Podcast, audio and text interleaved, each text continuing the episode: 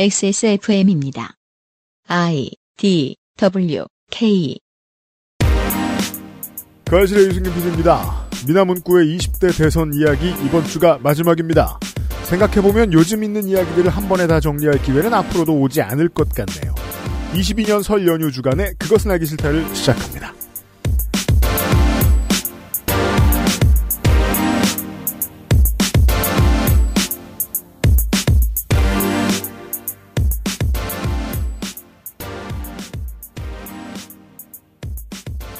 놀고 싶은 마음이 굴뚝 같았지만 아, 명분이 충분하지 않아서 멀쩡한 척하면서 수요일에 모였는데 1층이 편의점 빼고 다 놀고 네. 복도에 불은 다 꺼져 있습니다.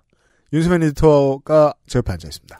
네, 안녕하십니까. 윤세민입니다. 어, 이번 명절은 그리고 원래 명절에 그렇게 한국은 또 특유의 문화가 있어가지고 뭔데요? 다 놀지 않았잖아요.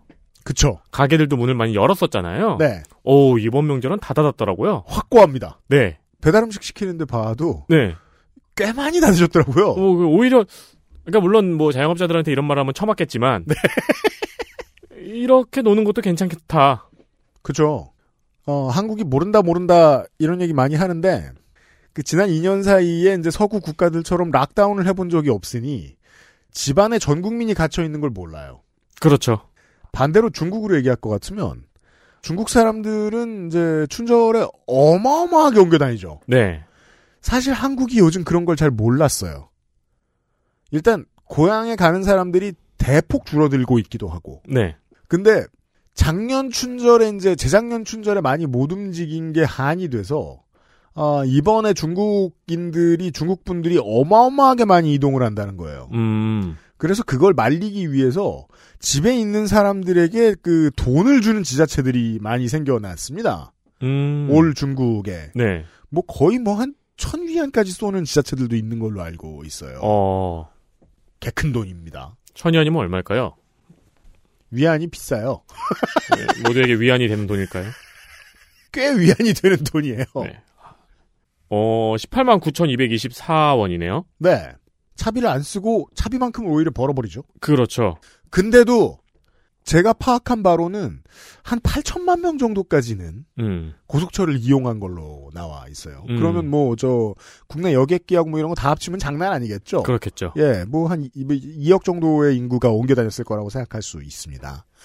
서구권은 이제 백신을 가지고 그 돈을 지급하기도 하고 뭐 쿠폰을 주기도 하고 지역 상품권을 주기도 하고 중국도 그런 거 해요. 네. 한국 빼고는 다들 힘든 방역 과정을 거치는 대가로 사람들에게 뭔가 좋은 걸 주기도 하고, 혹은 뭐 잡아들이기도 하고, 가두기도 하고. 한국은 그런 거 아무것도 안 하고도 성과가 가장 높잖아요. 음. 그 이유를 알기가 어렵습니다, 이제는. 왜냐면 하 안에 있는 사람들은 안에 있는 사람들대로 불평불만 가득한데, 어, 그렇죠. 힘든 것도 많고, 화가 나는 것도 많은데. 네. 근데 결과만 놓고 보면 제일 잘 지킨 사람들이 한국 사람들입니다. 음. 이상합니다.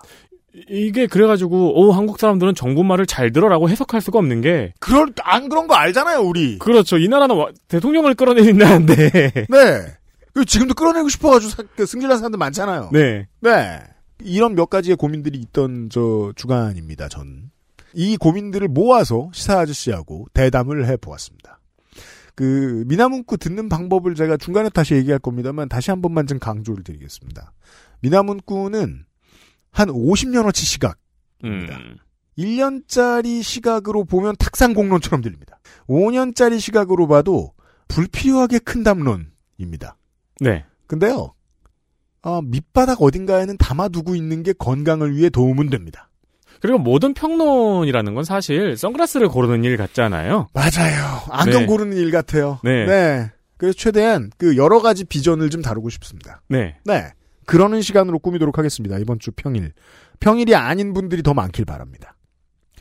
그것은 알기 싫다는 이달의 PC로 만나는 컴스테이션, 관절 건강에 도움을 줄 수도 있는 QBN 관절 건강엔 MSM, 아름다운 재단 18, 18 어른 캠페인에서 도와드리고, 도와주고 있습니다. 뉴스 roundup 뒤에 시사 아저씨를 만나겠습니다. 아름다운 재단 다시 안 하셔도 되겠어요? 아름다운 재단 18 어른 캠페인에서 도와주고 있습니다. 이게 다 나가겠죠. XSFM입니다. 게임의 나이가 어디 있습니까? 사양이 문제일 따름이지요. 컴스테이션에 문의하십시오. 주식회사 컴스테이션. 뭔가 그곳을 떠난다는 게 되게 믿기지가 않았거든요. 반평생보다 더 많이 자랐는데 갑자기 떠나게 된다니까 믿기지도 않았고. 여러분의 독립은 몇 살이었나요? 보육원의 아이들은 만 18세가 되면 시설을 나와 홀로 살아가야 합니다. 어른이 되기는 아직 이른 나이. 곁에 아무도 없다면 그것은 자립이 아니라 고립입니다. 18. 홀로 어른이 되어야 하는 아이들을 위해 함께 해주세요. 아름다운 재단은 18 어른의 건강한 자립을 응원합니다. 아름다운 재단 18 어른 캠페인. 네, 2001년부터 보호종료 아동의 자립을 위해서 교육비, 주거비 사업을 해오고 있는 아름다운 재단입니다. 네. 보호종료 아동이라는 용어가 이제 바뀔 거라는 것도 저희가 전달을 드렸죠. 자립 청년입니다. 네, 자립 준비 청년. 18세가 되었다는 이유로 자립을 강요받는 아이들이 매해 2,500명, 본 캠페인은 아름다운 재단이 꾸준히 힘을 주며 열심히 하는 캠페인이고 이 캠페인의 성과를 저희가 전해드렸습니다. 어, 이 캠페인의 성과가 더 커지면 커질수록 나올 수 있는 결과를 예측해봤거든요. 자립준비 청년의 숫자 그리고 보호받는 아동의 숫자가 더 늘어날 거예요. 네. 그건 좋은 일입니다. 그렇습니다. 무조건 좋은 일입니다. 그렇습니다. 왜냐하면 가족은 여러 가지 파편화를 많이 거치기 때문에 보호가 필요한 그 국가의 보호가 필요한 아동은 분명히 더 늘 지금도 더 많을 거거든요. 네. 이거보다 더 많아야 됩니다. 사실 그리고 많아진다는 건 발굴이 된다는 거잖아요. 맞아요. 네. 네. 그러니까 그리고 보호의 영역을 넓히, 넓힐 수도 있고요. 네. 그리고 어 캠페인이 더 잘 돼서 효과가 좋다면 그 사람이 뭐 무슨 배경의 사람인지 알 수도 없겠죠. 그렇습니다. 알 필요도 없어지는 사회가 될 거고요. 어, 현재 자립준비 청년, 자립준비를 앞둔 후배들의 홀로서기를 위한 강연 활동 등 허진이 프로젝트가 진행 중입니다. 멘토 일을 하고 계세요. 그렇습니다. 이 캠페인의 가장 독특한 지점이 이거죠. 네. 이미 자립준비를 한 청년들이 나 와서 진행한다는 점. 자립 과정을 거쳐본 양반들이 중요한 프로젝트들을 직접 만들고 있습니다. 그렇습니다. 아름다운 재단의 지원 내용은 첫 번째는 학업 지원입니다. 네. 1인 연간 400만 원의 학비와 자기 개발 기회를 제공하고요. 음흠. 두 번째는 자립 역량 강화 및 지지 체계 형성 프로그램 지원입니다. 네. 그러니까 상담 모니터링과 멘토링을 진행한다는 이야기죠. 음. 그리고 비진학 보호 종료 아동 1인 연간 500만 원 재정 지원을 하고 있습니다. 네. 이 금액은 주거비와 자기개발비로 쓰이도록 하고 있고요. 음. 아름다운 재단에 지금 기부를 해 주시면은 어, 여러분의 지원이 몇 년 뒤에 정부가 할 일이 되는 거죠. 그렇습니다. 그동안 후원이 많이 되었기 때문에 들으시는 들으시는 청취자 여러분들이 많이 도와주셨기 때문에 국가도 그 메시지가 들린 거거든요.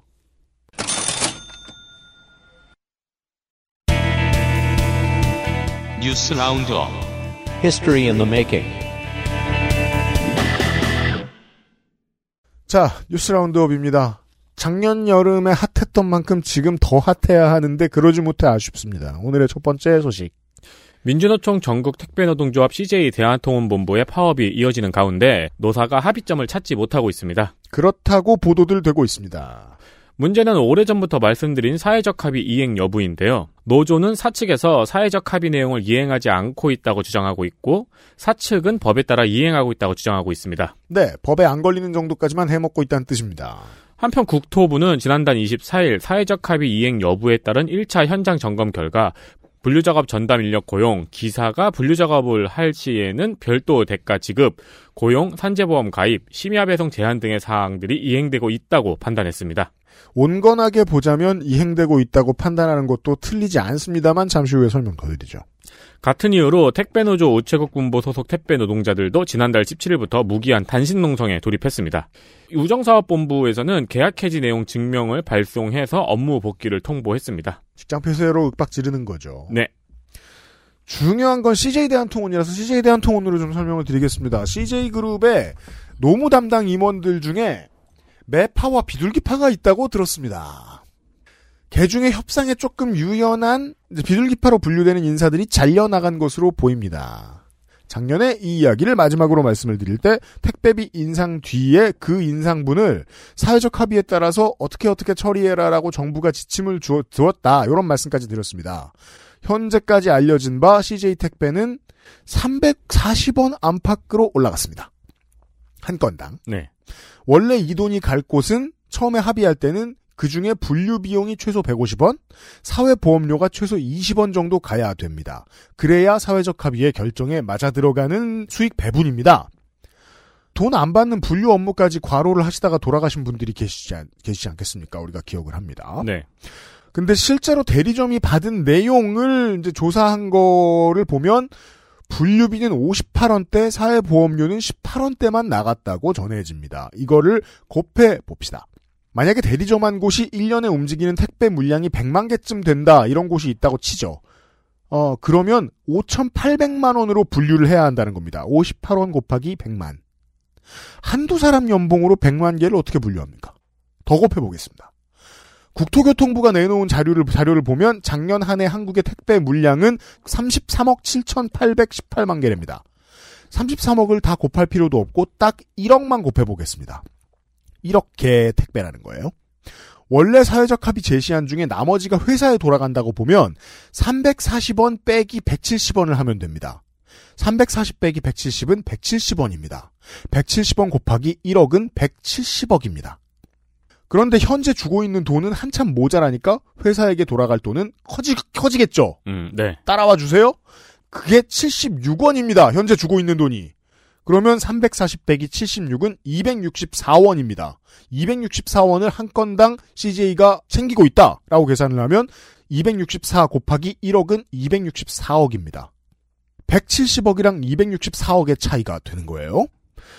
역시 국토교통부의 택배시장 규모 현황 자료를 보면 CJ 대한통운의 시장 점유율은 작년에 최대 50.1%입니다. 절대 1입니다. 그냥 절대 숫자 말고 복잡한 다른 계산 방법이 당연히 있겠지만 우리는 그래도 간단한 곱하기를 통해서 근사치는 예상할 수 있습니다. 33억 개의 택배가 우리나라를 왔다 갔다 하는데 그 중에 한 기업이 50%의 시장 점유율이래. 15억 정도만 여유 있게 계산해 보죠.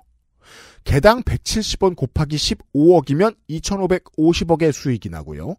개당 264원 곱하기 15억의 수익을 내면 3,960억이 됩니다. 3,960억에서 2,550억을 빼면 1,410억이 나옵니다. 룰을 어겨서 얻을 수 있는 추가 수익은 1,410억이 되는 거죠.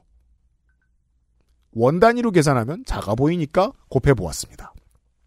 정확히 맞지 않는 숫자일 겁니다. 하지만 적저 정도 어느 정도 규모 어딘가에서 사람을 덜 죽이자는 의미로 사회적 합의를 해서 나온 돈이 그냥 회사 순이익으로 바뀌고 있을 거라고 예상할 수는 있습니다.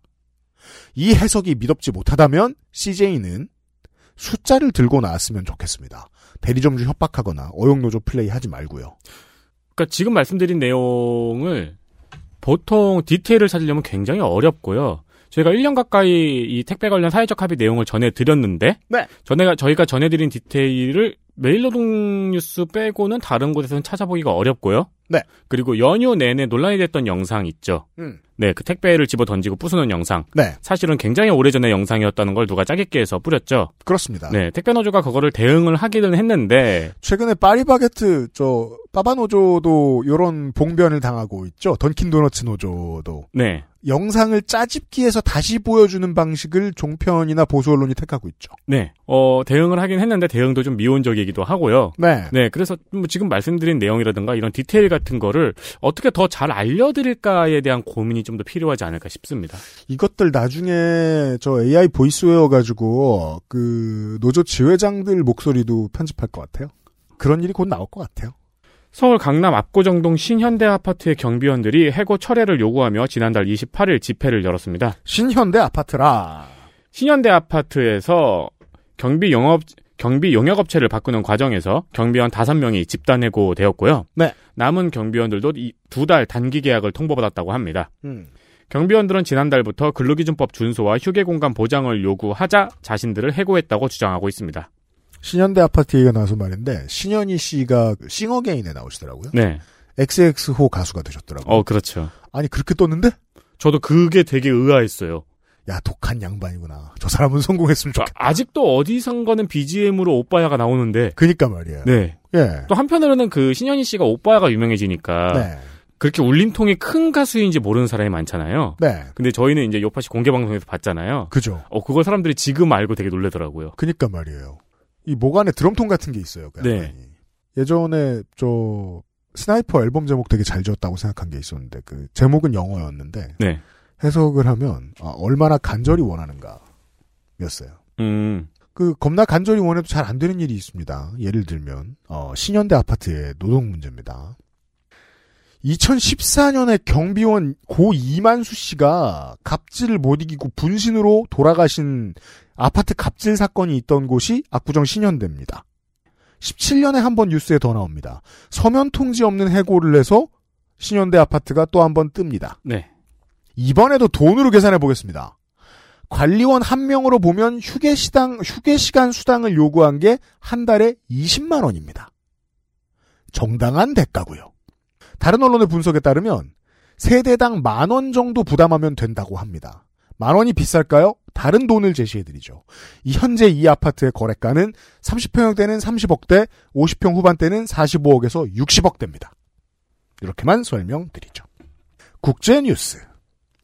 스포티파이가 자사가 독점 공급하는 백신 관련 가짜뉴스 팟캐스트를 내리거나 아니면 자신의 음악을 내리라는 닐 영의 요구에 닐 영의 음악을 내리기로 결정했습니다. 닐 영이 누군지 아시는 중장년 청취자분들도 많으리라 생각합니다. 이게 이제 한 문장에 너무 많은 정보를 담아가 좀 헷갈리실 텐데요. 네. 팟캐스트가 있어요. 네. 코미디언 출신인 조 로건이 진행하는 팟캐스트인데요. 음. 코로나19 관련한 백신 가짜 뉴스의 진원지로 많은 인기를 끌고 있습니다. 그렇습니다. 트럼프 까랍니다. 쉽게 말하면. 네, 요거를 스포티파이가 독점으로 계약을 맺고 공개를 하고 있어요. 큰 돈을 줬습니다. 조 로건에게. 네. 근데 이게 이제 백신 관련 가짜 뉴스를 퍼뜨리고 있으니까 음. 닐 영은 Spotify에 공개 서한을 보냅니다. 네. 조 로건의 팟캐스트를 내리거나 아니면 나의 음악을 내리라고 요구했습니다. 그렇죠. 근데 닐영 같은 가수가 지금 누가 들을까 생각하지만 닐영급만 돼도 여전히 한 플랫폼당 한 플랫폼당 1억대의 저 view가 나옵니다. 이 view가 아니고 뭐라고 해야 돼? 스트리밍이 나옵니다. 네. 어, 결국 Spotify가 닐 영의 음악을 내리기로 결정했습니다. 네. 어, 이 같은 스포티파이의 결정에 포크록 가수인 조니 미첼이 닐 영을 따라서 보이콧을 선언했습니다. 오늘의 뉴스는 다 돈으로 해석해드리게 되네요. 일단 조 로건은 인터뷰어로서 저도 팟캐스트를 많이 들어봤는데 정말 잘하는 유능한 인터뷰어고요. 네. 어, 이 사람은 코미디언으로서보다 더 그 존재감이 있는 곳이 MMA 업계입니다. MMA의 저널리즘이 성장세를 지속하는데 큰 공헌을 한 인물입니다. 요즘은 MMA만 다루는 팟캐스트나 위성 라디오 프로그램들도 미국에서 속속 튀어나오고 있습니다. 이제는 좋은 말로 멈출 수 없는 수준의 빅피규어가 됐습니다. 조 로건의 팟캐스트는 제가 알기로 아, 한 천만 달러대는 넘어가는 계약을 한 걸로 알고 있습니다. 음, 2020년 1억 달러. 아홉 자리네요. 네. 1200억 정도 하죠. 따라서 이 사람이 몸집을 키워나가는 동안 제대로 저지를 못한 MMA 관련 업계 전체의 책임이 일단 있고, 아, 이제 할 수 있는 조치는 돈 대 돈으로 싸우는 것밖에 없습니다. 그래서 닐령 같은 인물이 나섰던 겁니다. 네. 어, 음악 플랫폼에서 자기 노래 내리게 하는 아티스트가 있는데 그 사람이 닐령 정도면 개살벌한 수준입니다. 아까 말씀드린 대로. 스트리밍만 1억이 넘는다고요. 미국은 한국하고 다르게 팟캐스트 시장이 되게 큰데 아무리 그래도 국민가요 몇 개 있는 음악가랑 비교를 하기는 좀 어렵습니다. 여전히. 미국의 팟캐스트 업계가 종종 간과하는 게 있어요. 영어권 밖에서 자신들의 존재가 얼마나 하염없이 작아지는가. 이걸 음. 아직 잘 모릅니다. 네. 좀 부풀려진 돈이 오갑니다. 그래서 뮤지션들의 입지가 영어권 밖에서 얼마나 큰가 이것도 미국 내에서 잘 모르는 문제입니다. 저는 그래서 그렇게 비교를 했겠죠 아마. 그래서 나가는 돈과 들어오는 돈의 차이가 어느 정도냐. 닐 영을 버려도 되겠느냐. 얼마 전에 계약한 조 로건을 안 버려도 되겠느냐. 음. 예. 다만 이렇게는 계산할 수 있죠. 닐 영과 조니 미첼 말고 몇 명의 아티스트가 몇 명만 더 이 움직임에 참여한다. 네. 그러면 스포티파이는 꼴이 내릴 거라고 봅니다. 예. 언제요? 돈입니다. 조 로건에게 주는 위약금도 안 아까운 시기 정도가 오면요. 네. 안 그러면 몇 명의 아티스트의 희생이 그냥 사라지겠죠. 예. 이 돈 대돈의 대결입니다. 실제로 지난번 바이든의 당선도 그러했고요. 음. 마지막 국제 뉴스. 호주와 중국의 무역 분쟁이 장기화됨에 따라 호, 아니네요. 오늘은 뭐 저 노동 뉴스 관련한 빼면은 다 국제 뉴스네요. 호주와 중국의 무역 분쟁이 장기화됨에 따라 호주 육류업계가 중국과의 관계를 정상 회복하라고 정부에 요구했습니다. 호주의 돼지와 소, 네. 중국이 안 사주기 시작한 지 좀 됐습니다. 호주와 중국은 2018년에 호주가 5G 산업에서 화웨이 등의 중국 기업을 배제하자 그리고 이어 2020년에 코로나 코로나19 기원에 대한 국제 조사를 촉구하면서 사이가 나빠졌고 그때 호주가 총대를 한번 맨 적이 있습니다. 네. 네. 왜 니네 아무 말도 못해 하면서 그렇죠. 이에 중국이 호주산 육류의 수입을 제한하면서 심화됐습니다. 그렇습니다. 중국의 입장은 간단합니다. 오, 그 트럼프가 할 말을 굳이 너들이 나서서 하냐. 손해 줄 거 뭐, 손해 줄 게 뭐 없을까? 고기를 수입 안 하면 되겠구나. 네. 호주의 대중국 이 고기 수출 수익만 해도 뭐 한 3조 원대가 된다고 합니다. 음. 국가 경제에 엄청난 몫이죠. 그 정도면. 그렇죠. 호주 인구 뭐 얼마나 있다고. 어, 간단히 말해 트럼프 정책에 발맞춰 주다가 호주가 봉변을 당한 겁니다. 네. 예. 이게 말이에요. 중국하고 미국 사이에서 외교하고 무역하고 다 하다가 스텝 꼬이는 국가는 2010년대 한국뿐만이 아닙니다. 한국 정말 심각하게 겪었죠. 사드가 처음에 배치될 때. 중국에 수출 못하면 죽어나는 나라는 호주뿐만이 아니겠죠. 그럼요. 그리고 중국 물건이 수입이 안 되면 죽어나는 인도 같은 나라도 있습니다. 네. 뭐 인도의 경우는 아닙니다만 친러와 친미 사이에 발걸치고 중국을 견제하는 도구로 쓰이는 아, 가장 큰 덩어리가 인도란 말이에요. 인도는 중국에서 수입 못해오는 것들이 늘어나면 정말 큰일 납니다. 음. 어, 중국 스마트폰을 가장 많이 사주는 나라가 인도기도 하고요. 네. 인도와 중국 사이에 그 국경 분쟁이 있고 도끼가 등장했을 때 인도의 대도시에 그렇게 많이 깔려있던 화웨이 대리점이 간판을 다 내린 적이 있습니다. 어. 그리고 간판을 뭘로 바꿨는지 아세요? Made in India. 로 바꿨어요? 네. 그리고서 똑같은 화웨이 물건을 판 적이 있죠. 오, 신기하네요. 그랬는데도 내부에서는 이제 인도 내부에서는 이제 중국 물건 불매 운동이 일어났었었는데, 네. 네, 그랬기 때문이죠. 음. 아무튼 흔한 예들이 많습니다. 중국과 미국 사이에서 외교하는 게 얼마나 어려운 일인지를 설명하느니 그냥 앞으로 이런 사례들을 더 자주 소개시켜 드릴까 합니다. 이거 되게 어려운 일이다라는 말씀을 드리고 싶은 거예요. 네. 웬만큼 유능하지 않으면 정치가 해결하기 어려운 문제다. 심지어 우리는 북한도 끼고 있는데. 자, 뉴스 중간에 의사소통을 좀 하겠습니다. 금주의 의사소통. 청취 후기 하나를 소개해드리죠. 조병철 씨가 xsfm25의 gmail.com으로 장문의 어, CCM에 대한 설명을 해주셨습니다. 네. 그 중에 일부입니다. 나성인 방송을 듣고 많은 후기가 있었는데 그 중에 하나예요.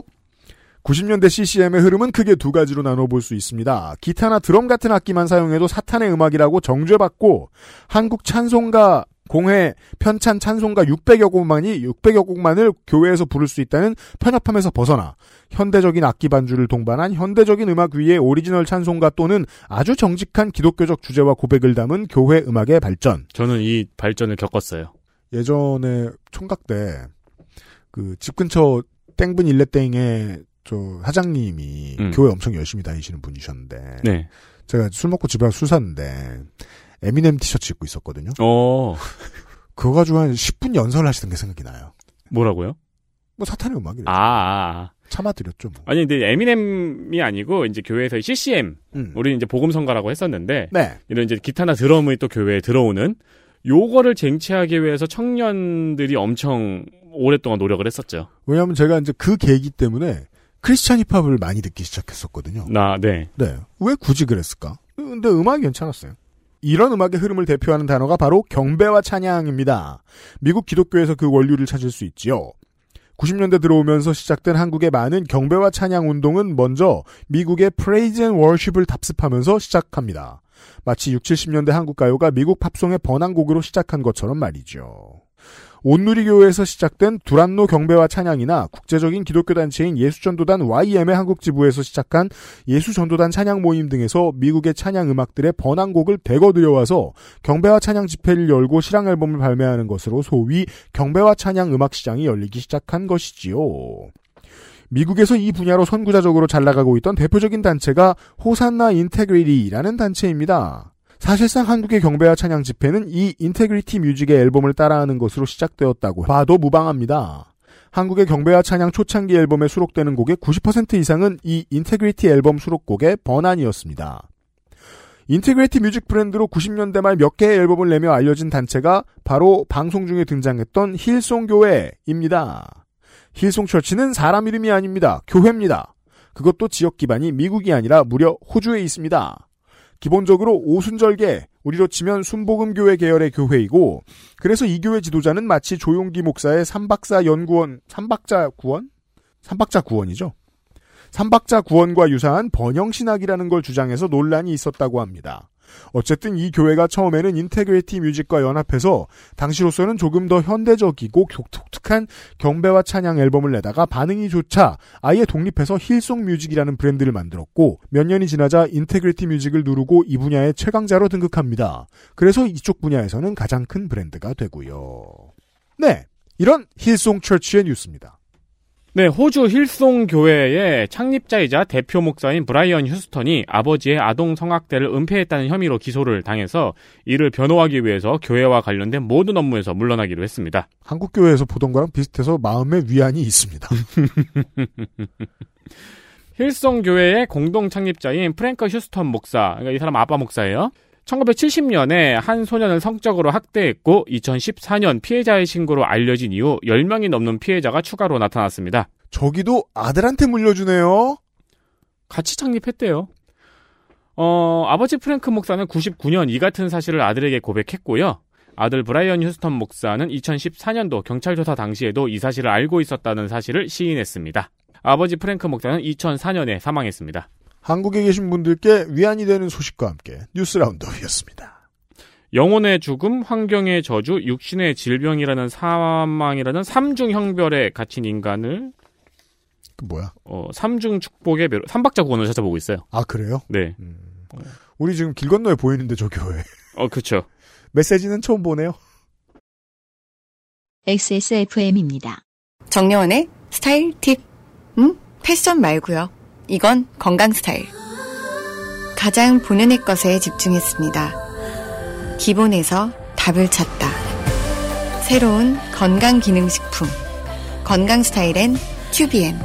본 광고는 건강기능식품 광고입니다. 병풀 추출물 70%, 비오틴, 판테놀, 4가지 과일 추출물. 이 모든 걸 하나로 빅그린 시카 샴푸.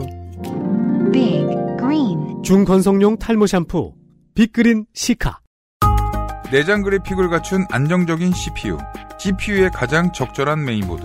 하드디스크만 써본 분들은 상상조차 하기 힘든 속도의 M.2 SSD.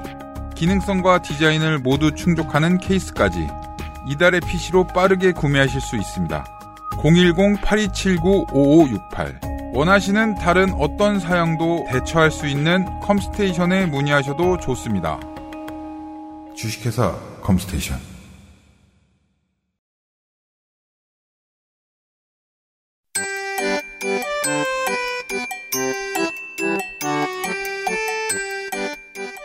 양산형 시사평론 민하 문구.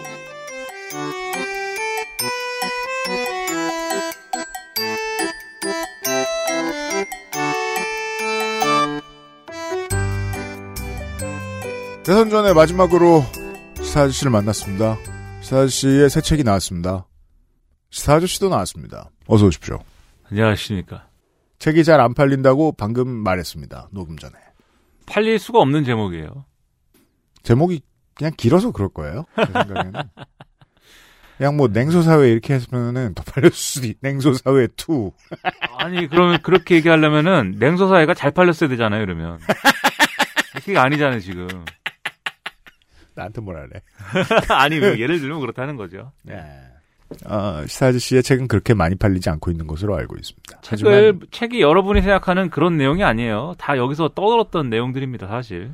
그, 이제, 제가 이제, 어, 본 바에 따르면, 그, 뭐랄까요.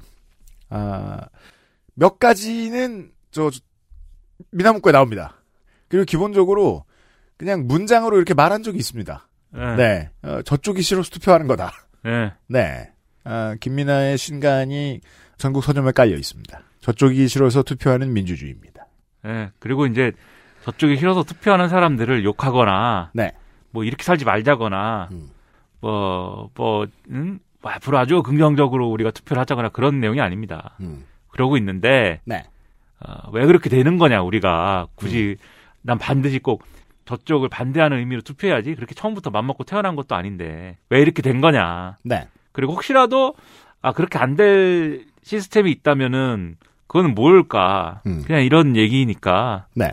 너무 그 부담 갖고 생각하지 마시고요. 그니까요. 네, 그 제목 제목과 그 다음에 저의 이력을 보고 아 이것도 뻔한 얘기한다 생각하실 수 있는데 음. 뭐 뻔한 얘기입니다. 뻔한 얘기지만 네, 근데 그렇게까지는 아니다. 네, 그리고 대선 때라 가지고 뭐 그냥 또 이런저런 거 글을 묶어서 냈구나 아닙니다. 네, 처음부터 다 쓴 거고 음. 7월 달에 작년 7월 달에 그 끝냈는데 네. 출판사 사정상 인제 나온 거지 뭐 음.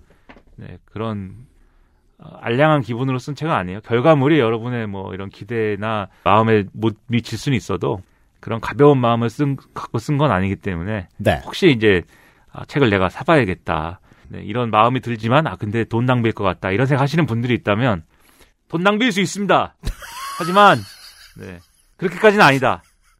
핵심은 그렇게까지는 아니다. 네. 네. 듣는 사람 불안하게 중언부언해요. 자신감을 가지지. 네, 그렇게까지는 아니다. 네, 이걸 꼭 알아두십시오. 그렇게까지 돈 낭비는 아닌 김민아의 신간을 여기저기서 구해보실 수 있습니다. 네. 대선 이전에 마지막으로 민어문구를 시작할 시간입니다. 오명하며 시사 교양국의 이 방송 노동자들을 좀 만나고 다녔어요.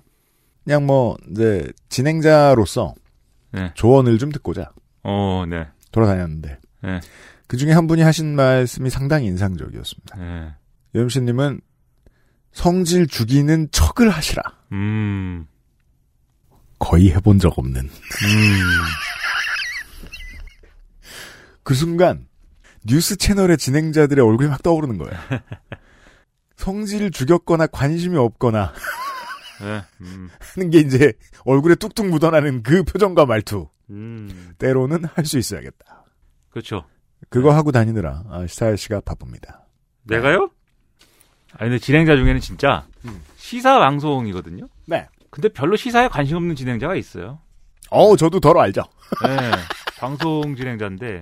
네. 예를 들면 저도 있고요. 저는 요즘 뭐 기계식 키보드나 보지. 네. 야 기계식 키보드. 야. 아 지난달 카드값 나와가지고 이거 왜 이러나 했더니 네. 다 스위치로 나간 거예요 돈이 제 야, 돈이. 지금 custom 키보드 3개 들어간 거예요?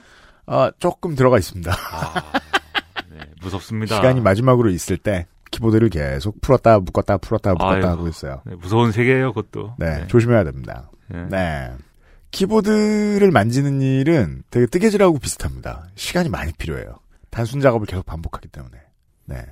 그때 계속 방송을 들어요? 음, 화가 납니다?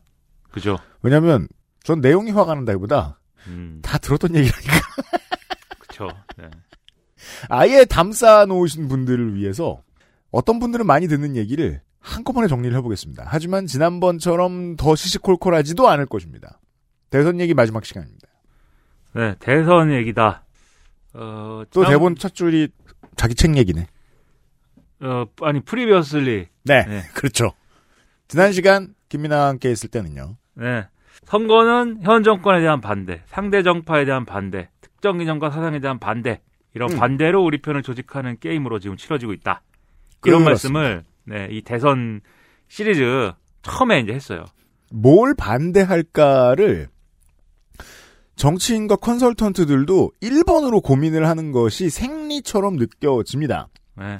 예를 들면 어 97년 대선에서는요. 누가 더 김영삼과 반대되는 사람인가를 가지고 어 생서 뭐냐 선전 경쟁을 벌였습니다. 그게 지금 생각해 보면 말이 안 되는 얘기 같잖아요. 이회창은 김영삼 내 당의 후보인데 김대중이 저쪽 당 후보인데 여당의 이회창 후보는 어, 김대중은 YS와 판박이다. 음. YS의 평생 정치 파트너다. 나라를 똑같이 말아먹을 것이다. 어, YS가 했던 모든 걸 뒤집을 수 있는 건 이회창이다. 라는 방식으로 광고를 했습니다. 불태웠어요, 김영삼을. 반대쪽의 광고도 똑같았습니다. 그동안 해먹던 걸 계속 그대로 두었더니 김영삼까지 들어갔고 거기에서 완전히 길을 다르게 갔던 김대중만이 답이다. 왜? 김영삼의 반대니까. 둘 다 서로 김영삼의 반대가 자기라고 주장했습니다. 왜? 당시에는 어, 전임 대통령, 그러니까 곧 물러날 대통령의 레임덕이 끝도 없이 진행되던 때였기 때문입니다. 지금처럼 40% 그런 소리 할 수 없었거든요. 그 제가 왜 저 20년 아니구나. 25년 전 얘기를 드리냐면 지난 25년간 제가 기억하고 있는 대선 캠페인이라는 게 다 비슷했기 때문입니다. 반대가 제일 크게 들렸습니다. 왜냐하면 제일 시끄러운 지지자들이 거기에 빨리 빠르게 결집하기 때문에 어, 정치인들이나 컨설턴트들도 효과를 더 직방으로 잘 느껴서 그런 걸 수도 있겠죠.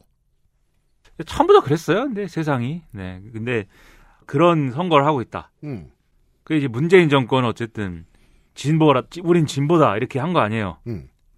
우리 real 진보, 오리지널 진보들은 어, 문재인 정권은 진보인가 아니라고 우깁니다. 우리는. 하지만 뭐 그 뭔 소용입니까? 그냥 여러분들이 진보다 이렇게 하면 진보지. 87세대가 생각하는 진보와 그리고 그, 그 뒤에 세대가 생각하는 진보의 금이 있죠. 네. 그게 진보. 없어진 줄 착각했었습니다. 2010년대 중반에. 다시 진해졌고요. 네, 진보고 근데 이 진보라는 게 어쨌든 대의 명분에 따라서 하는 거잖아요. 우리가 어떻게 살아야 된다. 이런 방향으로 우리 사회가 움직여야 된다. 그 방향은 어쨌든 더 어려운 사람들, 그 다음에 더 자기 몫을 가지지 않은 사람들을 어, 좀 더 이제 자기 자리를 찾아주는 그러한 방향으로 변해야 된다. 뭐 이런 게 진보 아닙니까? 네. 근데 이제 그런 게 정확히 어, 이 문재인 정권을 지내면서 그러한 이제 방향의 어떤 기대랄까 이런 것들이 사람들의 어떤 그런 바람이라는 게 그런 방향이 아니라는 게 드러났어요. 그래서 손익관계, 이익, 에, 이런 실용주의, 이런 반대에 지금 진보가 포위되어 있는 국면입니다. 지난 4년간 꾸준히 작업이 되어 왔습니다. 아주 정교하게. 예, 그, 그게 이제 지금 정권에 대한 반대라는 거예요. 음. 그리고 이 조건을 누가 어떤 방식으로 활용해가지고 효과적으로 고지를 점하느냐. 예, 이게 관건이다. 네. 예, 지금 선거의 게임이라는 것은. 음. 이게 첫 번째 말씀드린 거였고요. 네. 그 두 번째 이제에서 말씀드린 게 근데 그러면 이 점해야 되는 고지가 지금 뭐냐 선거판에서 이른바 이제 중도층이라고 하는 정치적인 조직화가 덜 되는 덜 돼 있는 사람들 어떤 이유든 간에 그리고 세대적으로 보면 그렇게 정치적으로 조직화가 덜 돼 있는 20, 30 세대 특히 2대남, 20대 남성들 이분들이 이제 어 지금은 어떤 핵심 그 고지가 돼 있다. 이분들을 이제 이분들의 지지를 획득하기 위해서 후보와 세력들이 어떤 두뇌 싸움을 지금 하고 있느냐. 음. 네, 이런 거를 말씀을 드렸고요. 음. 그리고 특히 이재명 후보 입장에서는 대장동 의혹이 갖고 온 이제 양쪽에서의 위축이 있다. 네. 그게 이제 원래 이재명 후보가 가지고 있던 중도 진출의 어떤 용이성 그리고 이 이슈에서의 약간 이, 이 사람은 진보적인 것 같아, 좌파인 것 같아, 뭐 이런 이미지 그 두 개가 같이 있어가지고 양쪽으로 크게 이제 자기 확장력을 가질 수 있었는데 민주당 내 호남계나 온건 세력들도 그 이재명 당시 성남시장, 당시 도지사에 대해서 경기도지사에 대해서 그쪽 색깔을 씌우려 애를 쓰기도 했었죠. 그랬는데 대장동 의혹이 커지고 그 다음에 경선에서 이것 때문에 아 마지막에 뒷심이 부족해지면서 후보 교체론 뭐 이런 게 나오고 그래갖고 양쪽에서의 위축이 있었다. 중도에서는 대장동 의혹 때문에 이제 쭈그러들고 그다음에 당내에서는 그 경선 이- 이후 상황 때문에 쭈그러들고 대장동 게이트의 내용을 덮어놓고 이것 이게 트리거로서 무슨 역할을 했는지를 보면 좀 더 이해가 자연스럽게 되는 점이 있더라고요. 진보 일각에서는 원래 이재명이 이런 사람이 아닐까 하고 의심하던 걸 더 그냥 가중시켰고 민주당의 한복판에서도 문장이 똑같은 거예요. 그 원래 이런 사람 아니야? 라고 꾸준히 생각하고 증거를 찾아, 찾고 싶었는데 무언가가 걸렸던 거였죠. 꼭 대장동이 아니었다고 해도 도지사와 성남시장 시절에 추진하던 사업들과 관련된 side effect로 나쁜 일들이 있었다면 그게 또 트리거가 됐을 거라는 생각은 듭니다. 지금 와서 보면요. 그게 이제 지금까지 민주당 내에 두 개의 반대 전선이 있다 아마 이 말씀 드렸을 텐데 네. 첫 번째가 이명 박근혜 반대예요. 그렇죠. 이명 박근혜 전선이 하나가 있고 두 번째는 그거보다 이제 그거보다는 덜 중요한 마이너한 반대 전선인데 음. 이재명 반대 전선이 있어요 민주당 내에. 생겼죠. 예. 그 이전 사실은 그 이재명 전해철 경선 때부터 있었죠. 그 맞아요. 경기도지사 선거 할 때. 맞아요. 근데 그게 이제 있었는데 그게 굵어지면서 몇 년 정도랄까요? 한 15년 정도를 꾸준히 가던 이 민주당 내에 노무현 반대 전선가 그 싸움이 흐릿해집니다. 그러니까 그 두 개의 반대 전선이 있었는데 네. 그 동안에는 이제 이낙연 전 대표가 원래는 유력한 대권 주자였는데 네. 그 연초에 이제 작년 연초에 사면론 꺼내면서 그 이제 지지율이 이제 하락하잖아요. 네. 그러면서 이명 박근혜 전선을 어, 이 이명 박근혜 전선이 강화됐고 맞아요. 이재명 반대 전선이 힘해졌어요. 그래가지고 물론 그 이전부터 이제 이재명 당시 지사의 캐릭터나 이런 것들이 좀 아, 여러모로 이게 당내 경선에서의 상대가 없- 상대들이 이제 사실상 이낙연 전 대표밖에 안 남은 그런 상황이었고 네. 유력 대권주자 하나가 되면서 이명 박근혜 전선에서 이명 박근혜 후예들을 이길 수 있는 카드다 이런 것들이 이제 커지면서 이 이명박 반대 전선이 희미해진 거거든요. 그렇죠. 그 마찬가지 상황이 이낙연 전 대표 지지가 음. 이제 좀 붕괴하면서 그게 더 강해졌는데 마치 저 친박과 반박이 한동안 오랫동안 아 아니죠. 친박과 비박이 오랫동안 겨루었고 그 흔적이 아직까지 국민의힘에 남아 있듯이 말입니다. 그다가 희미해졌는데 그게 이제 이명 박근혜 전선 이, 이재명 반대 전선을 누른 거죠 결국 네. 이명 박근혜 후예들이 이길 수 있기 때문에 이재명 반대는 좀 제쳐놓자 게다가 컨설턴트들이 이제 저 시사 아저씨를 비롯하지 않은 어, 많은 패널들이 이제 쉽게 얘기하는 것들이 있어요. 이제 오리엔트냐 어퍼짓이냐 의 싸움에서 봤을 때 이재명과 이낙연의 싸움은 이재명 대 반 이재명의 싸움이 컸습니다. 민주당 내에서는요. 그랬는데 이제 대장동 의혹이라든지 음. 이재명 후보와 관련된 여러 가지 이런 의혹들 있지 않습니까? 네. 그런 것들이 이재명 반대 전선을 강화한 거예요 또. 그렇죠. 그래서 이 두 가지 전선이 어쨌든 나름대로 이 갈등 관계 있기 때문에 그 전선을 강화시키기로 마음을 먹었고 계속 글로만 갔기 때문에 그래서 이제 양쪽에서 위축이 그래서 있었던 거다. 음. 그래서 이재명 후보가 이 상황을 뚫기 위해서 뭘 해야 되는가 이런 것들에 대해서 지난번에 이제 좀 얘기를 좀 했습니다. 맞습니다. 이게 이게 previously 예. 어, 이 뭐냐 이게? 네. 네. 이 뭐죠 이게? 김민아가 하는 게? 미나문구. 예, 미나문구였다. 그래서 이제 그때도 안 보이던 게 지금 보이는 점들 중에 하나가 제가 아까 말씀드렸던 아 이재명 대 이낙연의 싸움이라기보다는 이재명 대 반이재명의 싸움 같았다는 것 하나 그리고 이낙연 전 총리는 총리 당시 시절부터 어, 마이크로 행정가로서 가치를 높이 평가받았습니다. 마이크로가 좋은 플레이어라는 건데 에, 매크로가 떨어졌다는 게 나중에 좀 많이 증거가 이제는 나오는 거죠. 사면론도 혹은 PCR 검사 이전의 자가 테스트, 자가 진단도 결국 다 실현이 됐는데 타이밍이 잘못됐다는 걸 이제는 알게 됐죠. 둘 다 지금 하잖아요? 했잖아요? 근데 그 이제 코로나 얘기로 가면은 그건 이제 어려운 얘기입니다. 네. 지금 오미크론 변이가 왔기 때문에 달, 그니까요. 네. 상황이 달라졌고. 그렇죠. 네. 그러니까 이른바 이제 3T를 이제 포기할 수밖에 없는 국면이 온 거예요. 네. 어, 그렇기 때문에 이 기존에 이제 3T 모델로는 오미크론 변이에 대응을 못하기 때문에 3T에서 일부를 포기하고 어, 이 포기했기 때문에 사실은 신속 항원 검사를 좀 더 이제 폭넓게 사용할 수 있게 된 거죠. 예를 들어 뭐 지금 저 북유럽에서 그래 지금 사회의 피곤함을 그냥 감수하느니 어 하루에 10명이 죽는 쪽을 택하자. 네. 그래서 이제 방역을 완전히 내려놓는 선택을 했다는 게 요즘 보수 언론에서 대서특필하고 있는데 이게 결국 숫자의 문제, 비율의 문제인 것이 한국도 자가 진단을 선택하면서 그래 다들 너무 힘드니까 이 방역 저 다- 방역 노동자들 노동권도 있고 하니까 하루에 몇 명 정도의 위험을 감수하자 정도의 선택을 하게 된 거거든요. 그러니까 오미크론 변이가 중증화율이 낮기 때문에 상대적으로 맞습니다. 그리고 백신 접종률이 상당히 이제 아, 2차 접종까지 따지면 한 80% 넘어가기 때문에 네. 그렇기 때문에 지금 할 수 있게 된 거죠. 그러니까 맞습니다. 이거를 이제 제가 이거 웃기다고 생각하는 게 뭐냐면 이걸 했더니 오세훈이 갑자기 나와가지고 언론에 오세훈 시장. 예, 내가 결국 이렇게 될 줄 분노하지 않은 이렇게, 척해. 이렇게 얘기하잖아요. 근데 오세훈 시장이 처음 얘기했던 아니 오미크론을 누가 알았다 그래? 아니 오세훈 시장이 처음 얘기했던 뭐 노래방 가는데 대기하고 있는 분들에게 이걸 테스트를 하자. 그게 말이 안 되는 게 이 지금도 이제 신속항원 검사 신, 이 자가진단 키트는 어, 이 진단율이 낮단 말이에요. 어쨌든 네. 진단율이 낮은데 그거를 예를 들면은 그때는 이제 3T 전략을 다 완벽하게 해내는 게 목표였으니까 음.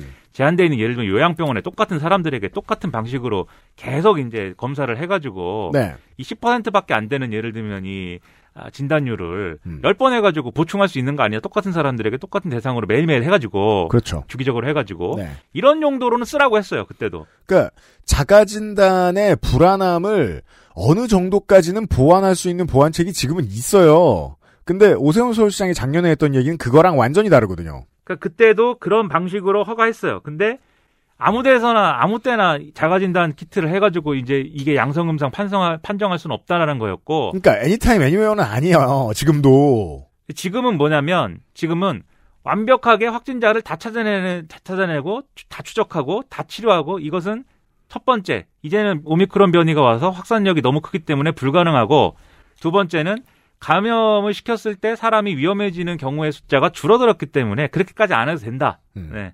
그러니까 현실적으로 불가능하고 그리고 현실적으로 불필요하다. 그쵸. 그렇기 때문에 아, 3T를 포기하는 대신에 이낙연 총리 얘기하다 여기까지 왔네. 네, 네, 그래요, 대신에 그래요, 이제 그래요. 음, 좋아요. 아, 이제 이 얘기만 하고 열받아서 그래요. 지금 언론이 그런 것 같아. 언론이 무슨 뭘 뭐 하는 거예요 지금 도대체. 그래서 아무튼 뭐 예. 김민아 보통 제 앞에서 언론 가지고 화 안 내는데 제가 다 하니까 예, 왜 이렇게 화가 아니 났어? 그걸 뭐 다 취재들 취재를 다 해왔잖아요 코로나19에 대해서 기사 다 써왔잖아요. 근데 어느 날 갑자기 왜 그렇게 쓰는 거야? 난 아, 희한한 사람들이야 하여튼 그 오미크론 변이가 뭔지도 모르고 모르고.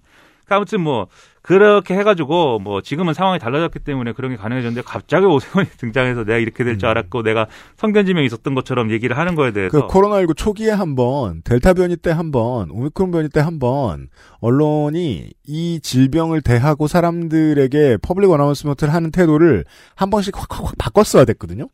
근데 은근히 느려요. 네, 아무튼 뭐 예, 그점 때문에 답답한 점들이 꽤 많아요. 아무튼 뭐 의사들이 저는 의사들을 별로 안 좋아하지만 네, 의사들이 또 그렇게까지 바보는 아니다. 네, 그 그리고 이거. 저 시간 지나면은 다시 한번 이거 언론이 저 평가받아야 하는 지점 중에 하나가 저는 요게 좀 열받는데 인천을 제외하고 수도권 두 지자체의 방역 관리 능력은 도마 위에 크게 올라야 된다고 생각합니다. 대구가 당했던 걸 생각하면 억울해서 단순히 그런 게 아니라 재밌죠. 수도권, 수도권 중심주의의 사회인데 수도권 중심으로 얘기를 늘 하다 보니까 중심에 있는 수도권이 논의에서 벗어나 있는 그런 느낌이랄까요? 델타 변이 이전까지만 해도 지도를 펴놓고 어디가 확진이 많이 되었는가를 늘 얘기하다가 수도권이 압도적이 되는 순간부터 그 이야기가 쏙 사라졌습니다. 수도권 방역의 실패는 어떤 지점이 있는가? 수도권 방역 실패라는 단어도 전 들어본 적이 없어요. 그 지점에 대해서는 생각해 볼 법합니다. 이게 다른 지역의 언론사에서는 이야기를 또 하고 있는 이야기이기도 합니다. 이것도 나중에 얘기하고요. 상관없는 다 얘기 길었다. 무슨 뭐 무슨 뭐 정치 방역을 해갖고 뭐 과학을 무시했고 뭐 윤석열 후보 나와가지고 뭐 과- 앞으로는 과학적인 방역을 해야 되고 아 피곤해 죽겠습니다 진짜 정부가 방역을 잘했고 잘못했고 얘기는 할 수 있는데 뭐 당연히 뭐 100% 100점짜리 했겠습니까? 100% 했겠어요? 그러지 않았겠죠. 뭐 잘못한 게 있겠죠. 근데 그게 정치 방역을 해서라 해서다 라고 얘기하는 게 이제 사람들 진짜 너무하다 싶은데 다들 뭐 안철수 후보도 그렇게 얘기하고 뭐 다 그렇게 얘기해요. 정치 방역을 했대요. 내가 이 정부의 그런 열렬한 지지자도 아닌데 왜 내가 이렇게까지- 그게 아니죠. 이렇게까지 열받아야 되나 나는 참 아무튼 답답합니다. 거기 스타 씨의 책을 보시면 돼요. 현 정권에 대해 반대할 수 있다면 무슨 말이든 만들어내긴 합니다. 예, 아무튼 뭐 그런 그런 얘기를 했는데 어 그래가지고 어 뭐 지난번 얘기까지가 그랬고요. 최근에 이제 나오는 그 요 이후에 이제 할 수 있는 얘기가 최근에 언론이 한탄하는 문제가 있어요. 후보들의 공약이 다 비슷해지고 있다. 거기에 대해서도 저도 할 말이 많지만 오늘은 오늘과 내일은 제가 화를 안 내기로 마음을 먹기 때문에 예, 그래서 조용히 있겠다. 이름을 가리면 이 공약 누구 건지 모른다 이런 얘기도 나오고. 아이 승질나. 못 참겠어. 아니 왜냐면 이쯤 되면 예. 매번 대선에 나오는 얘기긴 하거든요. 다만 짚을 게 없진 않습니다. 그래가지고 예를 들면은 이제 코로나19 대응에 대해서 정부가 이제 추경 규모를 14조를 결정을 했습니다. 음. 이것도 이례적인 일이죠. 본 예산이 이제 집행된 첫 달에 이게 사실 기억이 안 나요. 그냥 유권자들은 정치에 크, 크나큰 관심이 있어도 이거 기억 잘 못해요. 하지만 이건 분명합니다. 1, 2월엔 추경 나오는 때가 아니에요. 예. 정권이 바뀌었는데 전 정부가 뭐 큰 잘못을 했다. 그럼 2월 달, 3월 달에 뭐 추경을 하는 경우는 있었어요. 10월 아, 달에 네네네. 10월 달에 선거했을 때 전 정권이 뭐 크게 예산 뭔가 잘못했다. 그건 보통 정권이 바뀌었을 때, 대선 네. 때. 근데 14조를 그냥 결정을 했고, 근데 이것도 이제 코로나 상황이 아, 그동안 이제 좀 불확실했기 때문에 음. 어쨌든 오미크론 변이가 이렇게 와가지고 이렇게 될지 몰랐으니까 음. 어쨌든 14조를 결정을 했는데 국민의힘이 여기에 대해서 아 14조 갖고 되겠냐 35조 하자 이렇게 얘기를 했어요. 우리 추경 반대한 적 없다. 네, 근데 이재명 후보가 또 그래 그럼 35조 하자. 근데 국민의힘이 얘기하는 거는 재원은 재원 어떻게 마련하느냐. 네. 지금 이제 예산에서 예산을 구조 조정해가지고 음. 아끼고 아끼고 아껴가지고 음. 35조를 한번 짜내보자. 네. 근데 이제 이재명 후보는 그게 불가능하다. 음. 그건 불가능하고 35조를 그냥 이제 추경을 편성을 하되 차기 정부의 정책 담당자들이 재원에 대해서는 그런 마련하기로 하자. 그러니까 35조는 쓰는데 음. 선거에서 이긴 놈이 결정하자. 그럼 어디서 이 35조 갖고 오는지 음. 이렇게 얘기를 해가지고 그 얘기를 하면서 이걸 합의를 해야 되지 않느냐 한번 만나자 이랬어요. 네. 근데 이제 뭐 윤석열 후보 왜 내가 왜 만나냐 이래갖고 뭐 싫다고 그러고. 그렇죠. 근데 뭐 아무튼간에 뭐 35조라는 숫자는 또 똑같아진 거잖아요. 음. 35조 해야 된다. 이런 게 똑같고. 그 다음에 언론이 이제 비교 분석한 내용 중에 이런 부분이 있습니다. 부동산 문제를 공급 위주로 풀겠다. 이런 것도 거의 이제 유사하다. 그래서 서울 재건축 아파트의 용적률은 최대 500%다. 500%는 어떻게 됩니까? 아파트가? 신나죠? 예. 그, 하늘 끝까지 올라갑니다. 예, 저층은 햇볕이 안 들어요. 예. 지금도 많은 고층 아파트들이 그렇습니다. 예, 햇볕이 안 들어요. 얼어 죽습니다, 저층에서. 어, 로얄층, 로얄층 하는데 로얄층은 개판입니다, 보통. 예. 해가 안 되니까. 예. 네. 그래가지고 이게 500%가 맞냐. 그러니까 이거- 이게 그 저 그래서 시사일 씨가 먼저 한 얘기가 중요한데요. 핵심 타겟이 비슷하다는 점을 봐야 되는데 아파트 이야기가 공약으로 처음에 등장하면 집 없는 사람보다는 집을 이미 가지고 있는 사람들이 훨씬 더 많이 귀 그러니까 그 감각이 띈 채로 그 공약을 듣는다는 점을 아는 거예요. 그래서 핵심 타겟이 같아지죠. 이때는 외면당하는 유권자들이 생겨납니다. 이 문제가 그다지 중요하지 않은 사람들. 그리고 여튼, 이제 부동산 가격을 안정시켜야 된다. 결국은 이게 목표잖아요. 네. 그러면은 이제 그동안 이제 이 정권이 했던 것은 뭐 예를 들면은 대출 규제를 강화한다든지 그다음에 뭐 다주택자들이 집을 내놓게 하기 위해서 이제 다주택 다주택자들은 세부담을 늘린다든지 뭐 이런 거였는데 그런 게 결과적으로 어쨌든 소용 없다라고 사람들이 평가하는 거지 않습니까? 그러면 이제 아 그 사람들이 그렇게 평가하면 대안이 뭐 있습니까라고 얘기하면 부동 자칭 부동산 전문가라는 사람들이 공부를 늘렸어야 됩니다. 이렇게 얘기하거든요. 음. 왜냐하면 시장이라는 건 수요 공급이기 때문에 음. 사람들이 집을 너무 사고 싶은데 음. 예? 시장에 집이라는 상품이 없어가지고 다들 가격이 오르는 거 아니냐. 네. 그러니까 빨리 당연히 상품을 막 늘려가지고 공급을 막 위주로 막 집을 막 갖다 지면은 음. 사람들이 살 수 있는 집이 많이 늘어나가지고 네. 어 그러면 가격이 안정되지 않겠느냐. 예, 이래서 공급이 필요하다. 그 그래서 두 후보가 다 공급 만능론이에요. 공급을 확실하게 해주면은 집값이 떨어진다. 다만 저희가 이제 이렇게 생각해 보자고요. 저희가 북극여우 소장하고 이야기했던 그 좀 한국에만 있던 사람들이 들었을 때 생경한 이야기가 있었습니다. 집은 뭔 돈으로 짓냐? 집은 뭔 돈으로 유지하냐? 한국은 그런 걱정을 해본 적이 없습니다. 꺾이는 정도의 그래프에 좀 둔, 둔화하고 뭐 이렇게 가팔라지고 이 정도의 차이가 있었을 뿐 한국의 경제는 언제나 우상향이었기 때문입니다. 하지만 안 그런 때가 올 때 빈집은 크나큰 문제가 됩니다. 근데 그 이런 문제는 제가 이제 저 지난주에 말씀드렸던 것까지 더해서 어 선거 때 이야기할 수 없는 중요한 의제들이 있죠. 예를 들면 연금 개혁. 선거 때 얘기하는 게 그 캠프가 불리해지는 지름길입니다. 그래서 이게 저 족쇄처럼 저는 자꾸 말씀드리고 있는데 하다 보니 결국 비슷한 얘기들을 하게 된다는 거예요. 부동산에 대해서 특히 공급을 하면 집이 집이 집이 빵이냐고요.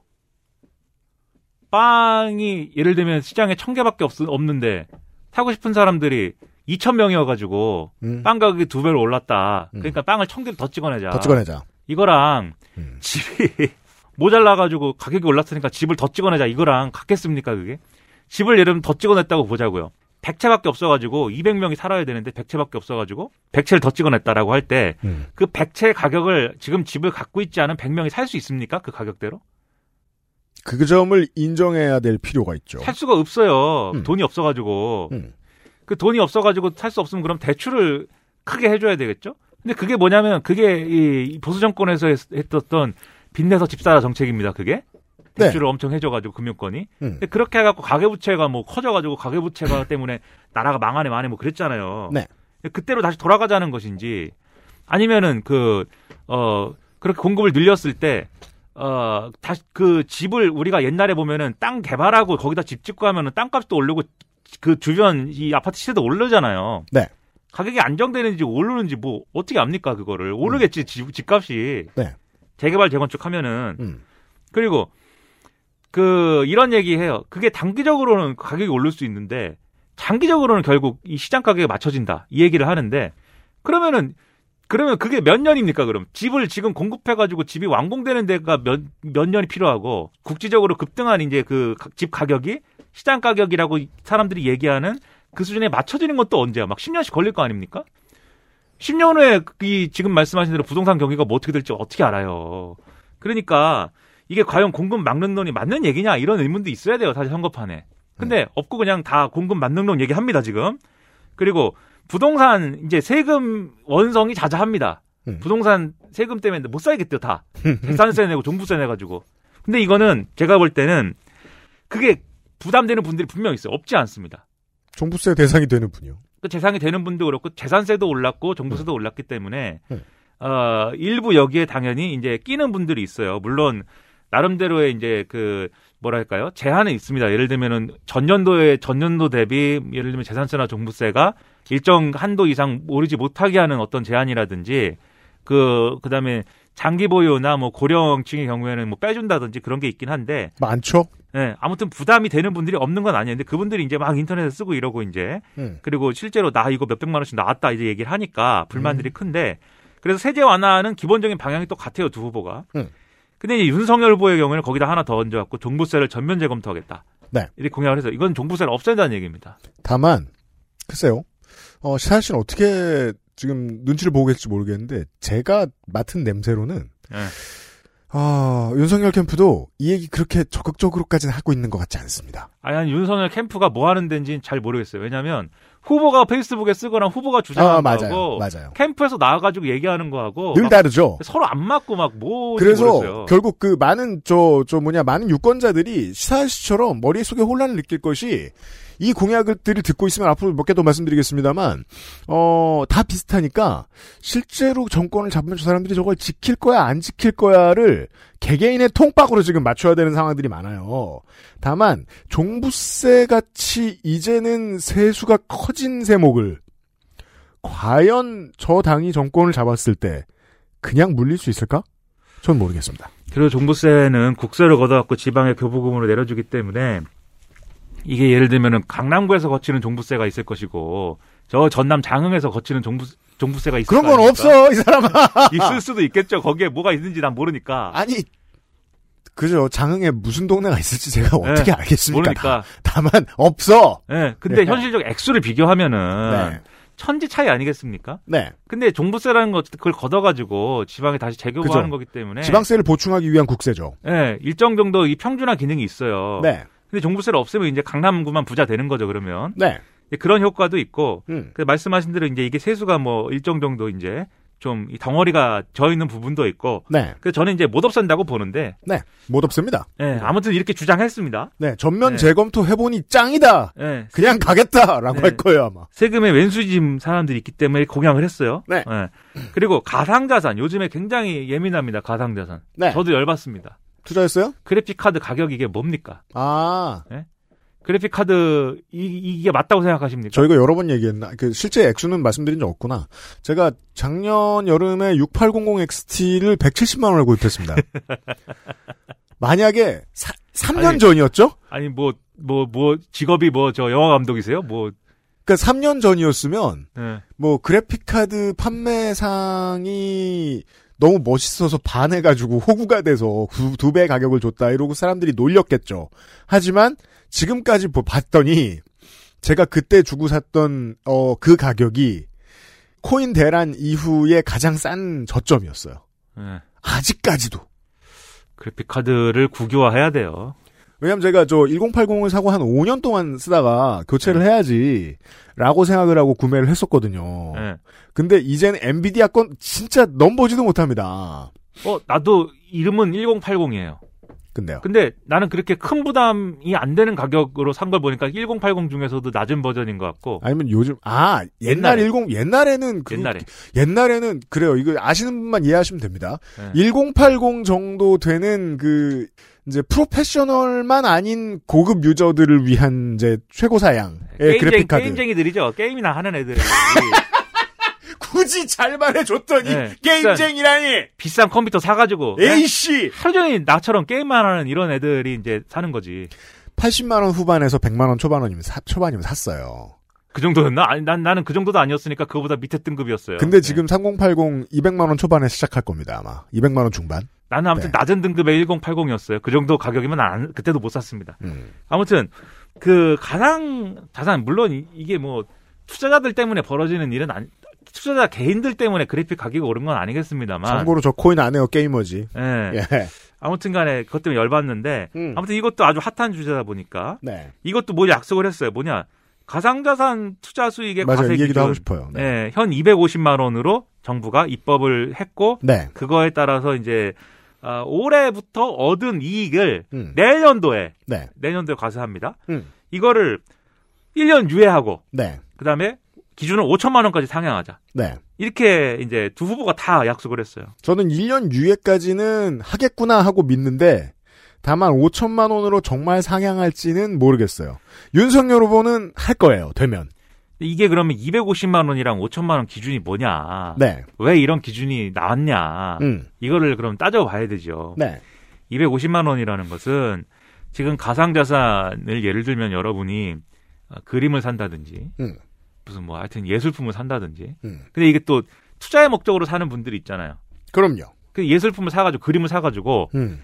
내가 이, 이 샀다가 팔았어. 음. 근데 시세 차익이 249만 원이 나왔어요. 네. 100만 원짜리 사가지고 349만 원을 팔았다고요. 음. 그럼 비과세요. 음. 250만 원을 넘으면 음. 100만 원에 사가지고 뭐 370만 원에 팔, 어, 370만 원에 팔았다. 네. 그러면 250만 원 초과분에 대해서 과세한다고요. 이게 왜 그런 이게 그러니까 기타 자산의 경우에 기타 자산의 경우에는 어떤 사람이 그거를 사고 팔고 그게 무슨 경제적으로 무슨 의미가 있는지는 불명이지만 음. 뭘 사고 팔고 하면서 거기서 일어나는 이익에 대해서 과세를 해야 될때 음. 그때 기준이 250만 원이에요. 네. 그러니까 이 기준에서 가상자산은 음. 어떤 사람들이 뭘 자꾸 사고 팔고 하면서 그게 어떤 큰 시장이 형성되어 있는데 음. 그게 별로 경제에 기여하는 바는 없는 것 같은데 음. 그러고 있다라고 할 때 거기서 나오는 수익에 과세를 해야 되지 않겠느냐. 음. 그래서 이제 그 기준이 그래서 250만 원입니다. 음. 근데 5천만 원은 뭐냐면 5천만 원 주식이에요, 주식. 네. 주식을 사고 팔고 어떤 사람들이 막 해가지고 5천만 원 이상의 이제 수익을 냈을 때 거기에 대해서 과세하는 거잖아요. 그러니까 지금 이 얘기는 가상자산에 있어서의 과세 기준을 주식에 맞추겠다는 거잖아요. 근데 주식 시장이라는 거는 음. 가상자산 시장과는 달리 우리 경제의 필수 불가결한 시스템이잖아요. 네. 주주자본주의 주식 시장이 없으면 기업이 자금 조달을 못 하지 않습니까? 네. 그러니까 주식 시장이 있어야 경제가 돌아가요. 음. 사람들에게 주식 투자를 권하는 거예요, 이 사회가. 맞아요. 그리고 나라가, 음. 시스템이 음. 주식 투자를 많이들 하셔야지 좋은 거예요, 경제에. 음. 그러니까 이거는 당연히 어, 수익을 아주 많이 낼 때까지는 우리가 세금 안 걷겠습니다. 일종의 특혜를 주는 거죠. 음. 근데 가상 자산을 가상 자산이 가상 자산을 통해서 이 일반적으로 경제 기업들이 일반적으로 그걸로 자금 조달을 하느냐 아니지 않습니까? 미쳤어요? 예, 그게 경제 오히려 사기꾼들이 자금 조달을 많이 해 이걸로 네. 잡코인들로 음.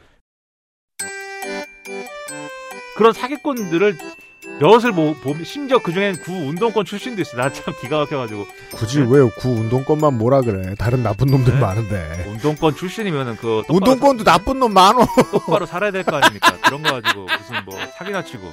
그러니까 아무튼 아유 선배들 얼굴 다 떠오르는데 뭘 네, 코인 똑바로 살아. 코인 코인 사기나 치고. 근데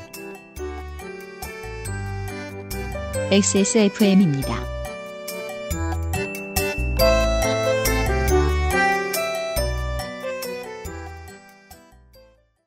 열여덟 홀로 어른이 되어야 하는 아이들을 위해 함께 해주세요. 아름다운 재단은 18 어른의 건강한 자립을 응원합니다. 아름다운 재단 18 어른 캠페인 같은 시작이지만 끝은 다르고 싶기에 재활용 플라스틱을 사용하고 비닐 포장재를 줄이고 산책길에 버려진 쓰레기도 플러깅백에 담아보고 세상엔 작지만 우리에겐 큰 도전 Big Green. 함께 걸어요. 자연주의 천연 샴푸 빅그린.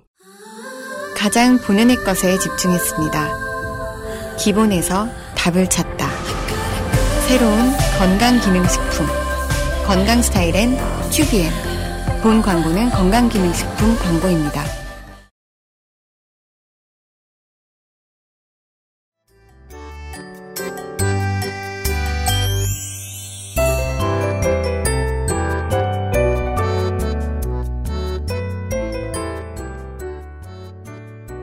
물론 이제 그 ICO를 하게 만들어 준다고 하니까 그건 음. 뭐냐면 예를 들면은 코인에 코인도 그렇죠. 이제 그런 잡코인이 있는가 하면은 무슨 기술 들어간 코인들이 있잖아요. 이더리움이든지 뭐 음. 네. 비트코인이든지 무슨 기술이 들어 있는 거잖아요. 거기는 음. 그게 블록체인이라고 부르든 뭐라고 부르든 그래서 이런 기술이 앞으로 아 이런 기술을 연구하는데 참 큰 어떤 어, 도움이 될 수 있는 그런 기술들을 이 집어넣 집어져 집어 들어가 있으니까 음. 이 기술에다가 투자를 하세요라는 의미로 이 코인을 발행하고 그걸로 이제 자금 조달을 한다. 나중에 무슨 좋은 일이 생길지 모르니 플랫폼 활성화는 이미 시켜놓고 있어야 한다 정도의 명분은 없진 않습니다. 그래서 그런 의미가 있다면은 제가 볼 때는 이런 뭐 과세 기준을 뭐 250만 원보다 더 높일 수도 있겠는데 근데 그게 주식 시장이랑 똑같이 가는 거냐?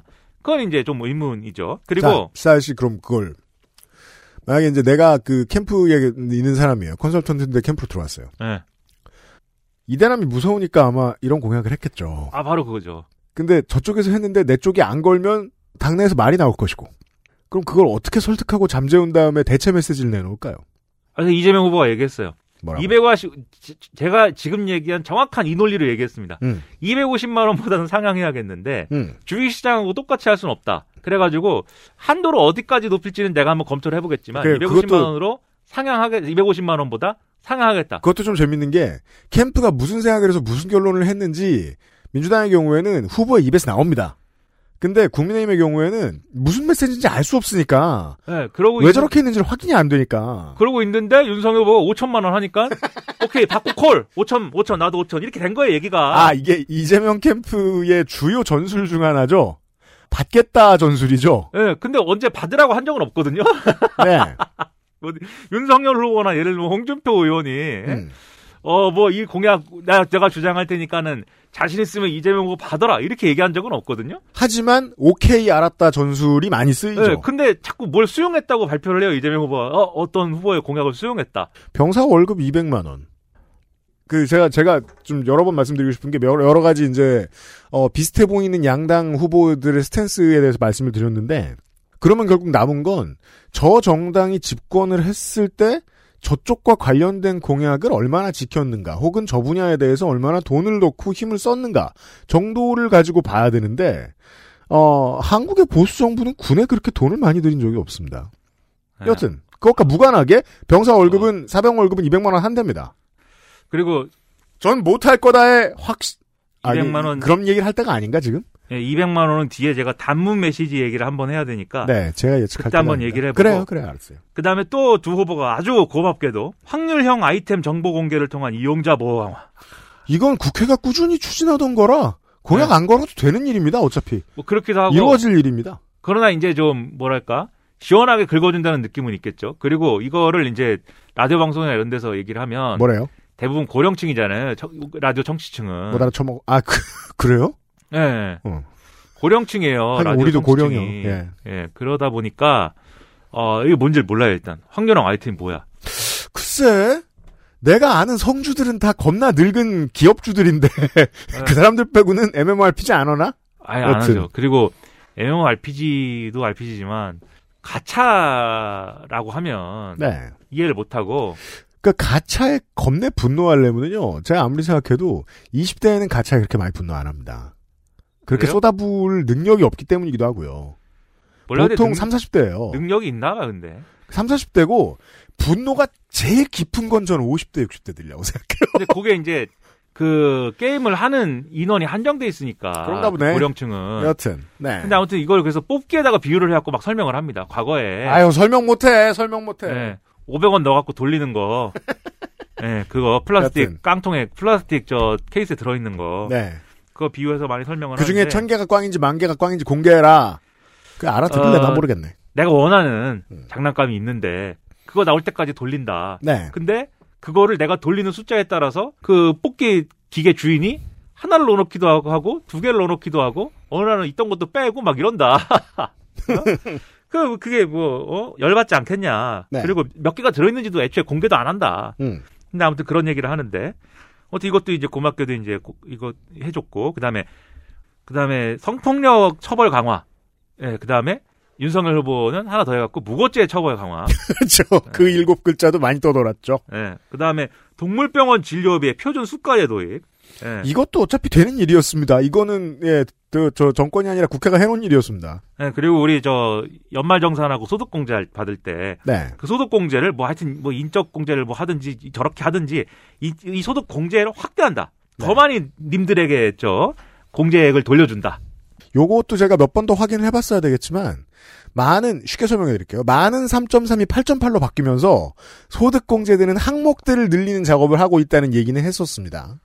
그래서 이런 많은 이제 얘기들을 했습니다. 그러니까 제가 실망스러운 건 이거예요. 그 시사일 씨가 저보다 더 실망하는 편이지만 저도 실망스러운 것은 이미 추진되고 있던 거는 좀 빼면 어떨까. 근데 뭐 아휴 참 대선이란 전면전이라는 게 참 재밌습니다. 그래서 이걸 쭉 얘기했는데 네. 그런데 제가 두 후보의 공약이 그냥 똑같으면 나쁘다 이렇게 생각하진 않아요. 정말 그 방향으로 가야 되는 게 분명한 이 길이면 두 후보가 똑같을 수도 있지. 네. 똑같을 수도 있는데 음. 지금 제가 쭉 말씀드리지 않았습니까? 애초에 왜 이렇게 생겨먹었고 그거를 개선하기 위한 필요성이 뭐가 있고 그래서 이런 게 필요하다. 이렇게 설명해야 되잖아요. 음. 아, 뭐 또 부동산 얘기하면은 어 공급을 그동안 못 해가지고 생긴 이러저러한 문제가 있고 그냥 막 우기지 말고 예? 수요 공급 얘기 그런 얘기 하지 말고 이러저러한 문제가 구체적으로 이렇게 발생했기 때문에 이 부분은 이런 방안을 통해서 이렇게 개선할 수 있습니다. 이렇게 설명을 해야 될 거 아니에요. 그리고 내가 가진 철학에 의하면 이거 이 방법이 맞습니다. 이게 아니고 주로 이 공약들이 이렇게 이 공통 비슷해지는 공약들이 다 튀어나오는 맥락들을 보면은 어떤 사람들이 원하고 있기 때문에 이 얘기를 하는 거예요. 네. 그러니까 실제로 국가가 해줄 수 있느냐 없느냐 음. 또는 그 해법이 맞느냐 틀리느냐 이게 아니고 이걸 원해요. 부동산 커뮤니티에서 엄청나게 원합니다. 예, 그게 맞는지 틀린지 상관없어요. 음. 예, 세금 깎, 무조건 깎, 깎아줘야 됩니다. 무조건. 그리고 예? 지금 뭐 이거 가상자산 이런 거 가상자산 투자자들한테 물어보세요. 다 분노합니다. 내가 그, 어? 그 열심히 저 단타매매 해가지고 내가 벌은 돈인데 뭐 정부는 거기에 대해서 뭐 해준 것도 없으면서 세금을 떼어가냐. 분노의 도가니야, 분노의 도가니. 그 원래 가장 정치 참여에 적극적인 사람들은 안타깝게도 돈과 권력이 자기 가까이에 있는 사람들인데 그 사람들의 목소리가 가장 먼저 반영이 되죠. 그리고 막 있는 얘기 없는 얘기 막 동원해서 해요. 기성세대는 주식하고 부동산으로 다 돈을 그렇게 벌고 재산을 그렇게 쌓았으면서 네. 우리가 가 그런 길은 다 막아놓고 경제가 제대로 성장하지 않고 이제 다 부동산도 이렇게 고점 찍어가지고 우리는 그런 길은 다 막아놓고 가상자산 투자 좀 한다는데 이걸 왜 세금을 떼가냐 이렇게 얘기합니다. 네. 네. 그러면서 그러면서도 한편으로는 연끌 대출 받아갖고 집을 사가지고 그러니까 저쪽에 저쪽의 비겁함을 탓하기 탓하면서 동시에 어, 자신의 비겁함을 가리는 서사죠. 그러니까 이게 애초에 애초에 저처럼 돈 없는 놈은 생각도 못 해요. 그냥 생각도 못 하는 얘기들이에요. 가상자산 투자할 돈이 어디 있습니까? 그 아니 물론. 뭐 저 간땡이가 부으면 시사 아저씨도 만인 만사 비정규임에도 불구하고 비정규 급여 나올 때마다 어디 코인에 들이받을 수도 네. 있겠지. 아니, 그럴 수 있어요. 그리고 제가 이런 다만- 얘기 이런 얘기 하면 또 지금 코인 투자하신 분들이 화낼 수 있으니까 제 주변에도 저랑 비슷하게 사는데 음. 코인 투자한 사람들 많이 있습니다. 실제로. 네. 예, 근데 이제 저는 그렇다 이 얘기고 아무튼 뭐 그래요. 그래가지고 이게 그냥 원하는 사람들이 있으니까는 그냥 예를 들면 이거 어 그럼 내가 다 약속해 주겠습니다. 음. 이렇게 했을 때 그런 방식을 뭐라고 하느냐? 음. 그런 방식을 포퓰리즘이라고 하는 거예요. 그러니까 네. 포퓰리즘이라는 게 그냥 단순히 돈을 많이 쓴다거나 음. 그냥 단순히 무슨 인기 영합이다 뭐 이런 차원의 문제가 아니고 음. 이게 무슨 그 어, 합리적으로 왜 그러한 결론에 도달하게 되었는지가 어떤 자기 내적인 통치의 논리로서 설명이 돼야 되잖아요. 음. 지금 그런 게 아니거든요. 그래서 이런 것들이 어, 결국은 핵심 타겟의 문제, 음. 즉 이런 걸 원하는 사람들을 공통으로 공략하고자 하니까 예, 예를 들면 부동산 아 맞습니다. 예, 부동산과 세금에 대해서 실망하시는 분들, 수도권의 이 스윙 보터들 음. 중에 이제 부동산에 어려움을 겪는 분들, 그래서 저는 보통 이제 그렇게만 이제 그다음에 설득을 드리, 네. 2030들, 네. 그렇게 설득을 드리고자 하는 게 그래서 그 비슷한 핵심 타겟이 시끄럽게 떠들 때 그거 오냐오냐 해주는 공약만 빼고 생각하셔도 좀 더 편안하게 투표장에 가실 수 있다라고 반대로 말씀드립니다. 저 똑같이 많이 나오는 저 공약들은 자기들도 진심으로 하는 게 아니야라고 생각하고 그냥 덮어버리시는 쪽이 좀 더 편한 해석이 가능할 수도 있습니다. 그 한겨레의 이 공약 비, 비슷한 공약 다른 기사를 보면은 네. 슬픈 현실이 이렇게 나와 있어요. 음. 뭐라고 나와 있냐면 어 상대 후보가 무슨 공약을 발표했다라고 했을 때 아 저거 우리가 먼저 했었어야 되는데 아 저건 우리가 빨리 했었어야 되는데 나중에는 막 상대 후보가 오늘 뭐 발표하는지를 막 스파이를 심어갖고 알아낸다는 거예요. 막. 그렇죠. 어, 그래가지고 만약에 오늘 거 나온다고 하더라 그러면 어, 우리가 먼저 발표해버리자. 네, 그렇죠. 발표해버리고 음. 그 다음에 이제 만약에 먼저 누가 발표할 거냐의 경쟁에서 뒤쳐, 뒤쳐졌다. 그러면은 아이씨 그거 졌다. 그런다고 끝나는 게 아닙니다. 그러면 우리는 50 받고 100 뭐 이렇게 해가지고 그렇죠. 더 큰 거 한다. 음. 그- 그런 현실적인 경쟁이 있다 지금. 그러니까 이제 저 같은 이제 속편한 사람들, 네, 그냥 밖에서 이렇게 그냥 뭐 유유자적 속편한 뭐 김연아.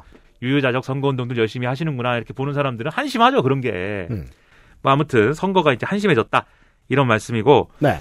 그 다음에 지금 또 유행하는 게 소확행하고 심쿵이 있어요. 예. 네. 그 이재명의 소확행 공약과 윤석열의 심쿵 공약. 네. 그래갖고 제- 저는 그래서 지난달에 하루 종일 그러니까 그 이번 대선 레이스가 시작이 된 다음에 하루 종일 공약 얘기가 나온 첫날이 바로 그때였어요. 탈모 치료제 관련 공약. 예. 그게 하루 종일 뉴스에서 첫 번째, 두 번째 이슈가 되는 걸 보고 너무 화가 났어요. 이전까지 단 한 번도 공약을 메인 뉴스에 건 적이 없는 주제들이 음. 왜 그거의 단점을 논하고 뭐 포퓰리즘을 논하지? 라는 생각이 드는 거예요. 여기에서 또 하나의 제안이 필요합니다. 예비 후보자 등록 당시에 준비되어 있던 공보물 같은 것들을 한번 보세요. 이거 생각보다 상당수의 언론인들이 보지 않고 봐도 이야기하지 않거든요. 거기에 오히려 진짜로 거기- 그, 그 정당이나 그 캠프의 정체성들이 녹아 있습니다. 아, 뭐 여튼 micro targeting을 했고 그게 장사가 되는 아이템이라고 생각해서 캠프도 그런 걸 준비를 했겠죠.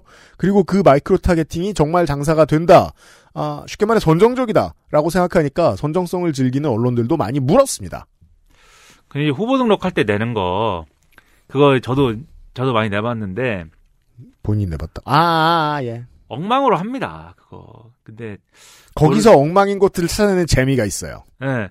근데 뭐 왜냐면 왜냐면 이 하루 이틀 합니까? 이 정책 그다음에 어떤 그뭐 아, 뭐, 뭐 해야 되는 공약, 뭐 이런 거 하루 이틀 하는 거 아니거든요. 네. 그래가지고 뭘 하자고 하면은 그 페이퍼에 써내라고 하면은 페이퍼에 뭐 당장 써낼 수 있는 거 많이 있어요. 근데 그, 그 핵심 뭐냐면 후보 등록을 하기 위한 거잖아요. 음. 그래서 거기 이제 써내는데 그리고 문제는 이제 그 거기에 써낸 써낸 것 자체를 후보가 자기 선거 캠페인 할 때 그대로 거기에 그대로 하지도 않아요. 하지도 않고 그리고 언론이 뭐 이렇게 부실하게 쓰는 경우도 있겠지만 또또 쫓아다니면서 쫓아다니면서 쓸 건 다 씁니다 또 음. 이재명 후보가 멋있게 그 음. 오오 얘기하고 음. 예? 그다음에 이제 디지털 대전환 얘기하고 네. 나는 어느 날 그 방송을 하는데 그 방송하는 시간이 이재명 후보가 그 디지털 대전환에 이어 가지고 어 그 뭐야 그 다음에 그 디지털 대전환에 따른 인재를 그럼 어떻게 이제 길러낼 거냐 하는 음. 그 부분을 뭐 human capital 이런 얘기하면서 네. 그 부분을 막 이렇게 설명하는 그 시간이었어요. 그 시간에 내가 방송을 하고 있는 거예요. 음.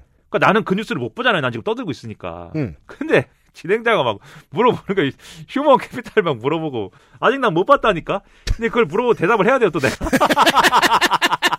거기서 아 제가 아직 못 봤는데요. 뭐 수가 지금 없잖아요. 얘기하고 있는데요라고 입 바른 소리 하면 다음 날 섭외 네. 안 되는. 네. 네. 그러니까 뭐 아직 때려 맞췄고 뭐 얘기하는 거예요 또. 근데 아무튼 뭐 생활 밀착형 공약도 이번에 유행을 하는 게 또 특이한 점인데 네. 이게 뭐 micro targeting 공약이라는 거는 사실 어, 언론이 많이 얘기하기로는 오바마가 많이 해가지고 이거 재미를 봤다 이렇게 얘기를 해요. 이게 뭐냐면은 오바마하고는 또 다른 게 네. 오바마가 내건 건 어쨌든 뭐 담대한 변화 이런 거잖아요. 당시에 그 담대한 변화를 해야 되는 여러 가지 우리 생활에 뭐 여러 가지가 있다.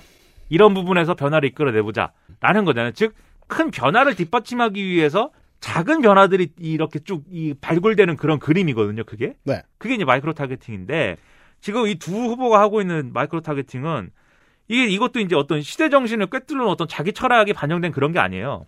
소확행 것이 지금 아까 말씀하신 이제 모발 이 대표적인데 음. 탈모 치료제 대표적인데 그게 이게 탈모인들에게는 상당히 중요한 뉴스일 수 있습니다. 그 상당히 절실한 얘기일 수 있어요. 상당히 중요한 뉴스죠. 예.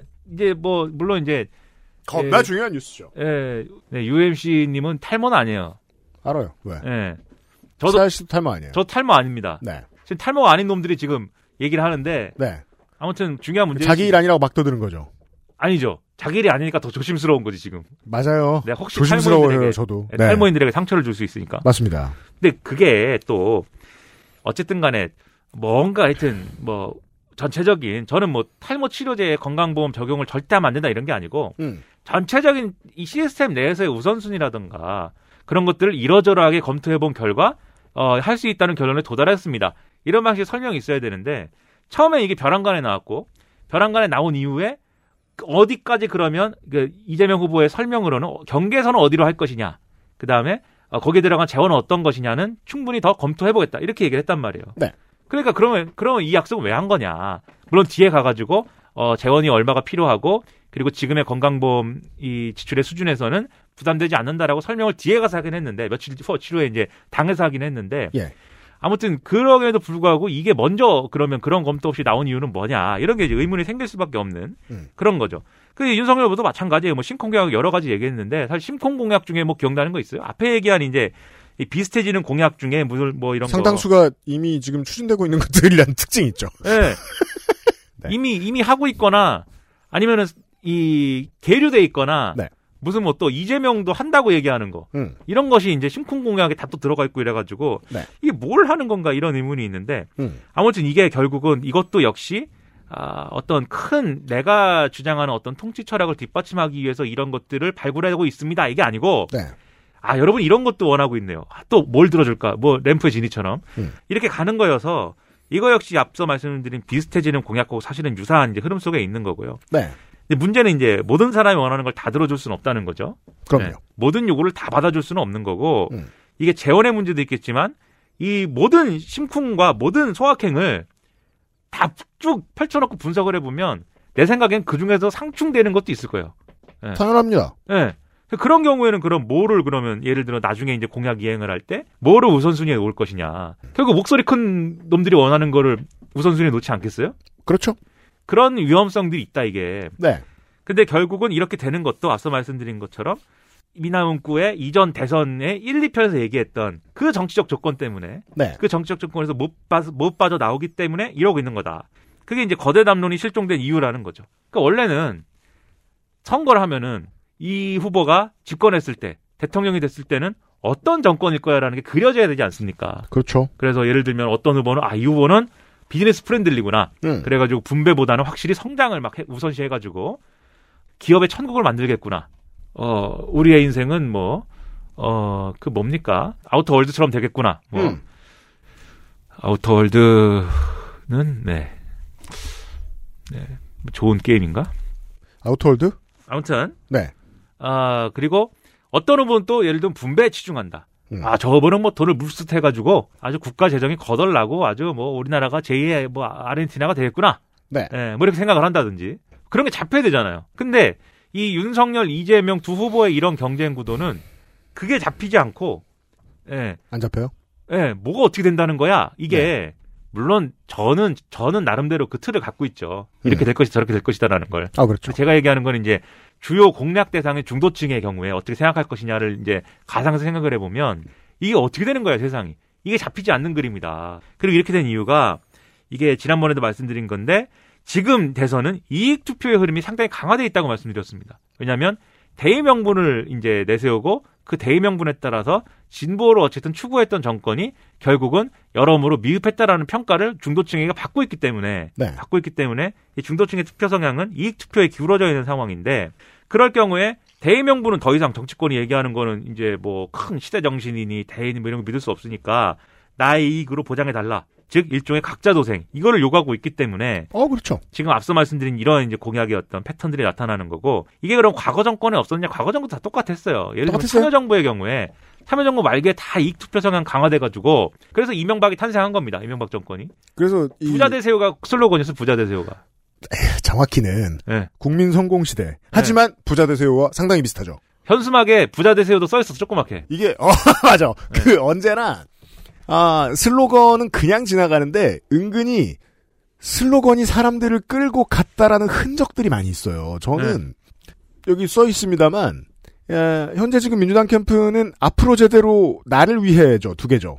이 나를 위해가 지금 시사 아저씨가 비판하는 대명분 사라짐, 없어짐 을 상징해요. 비판도 아니에요. 저는 그냥 설명하고 있는 거예요. 전 이래서, 비판 이래서 이런 거다. 사실 저도 비판 안 하는데 네.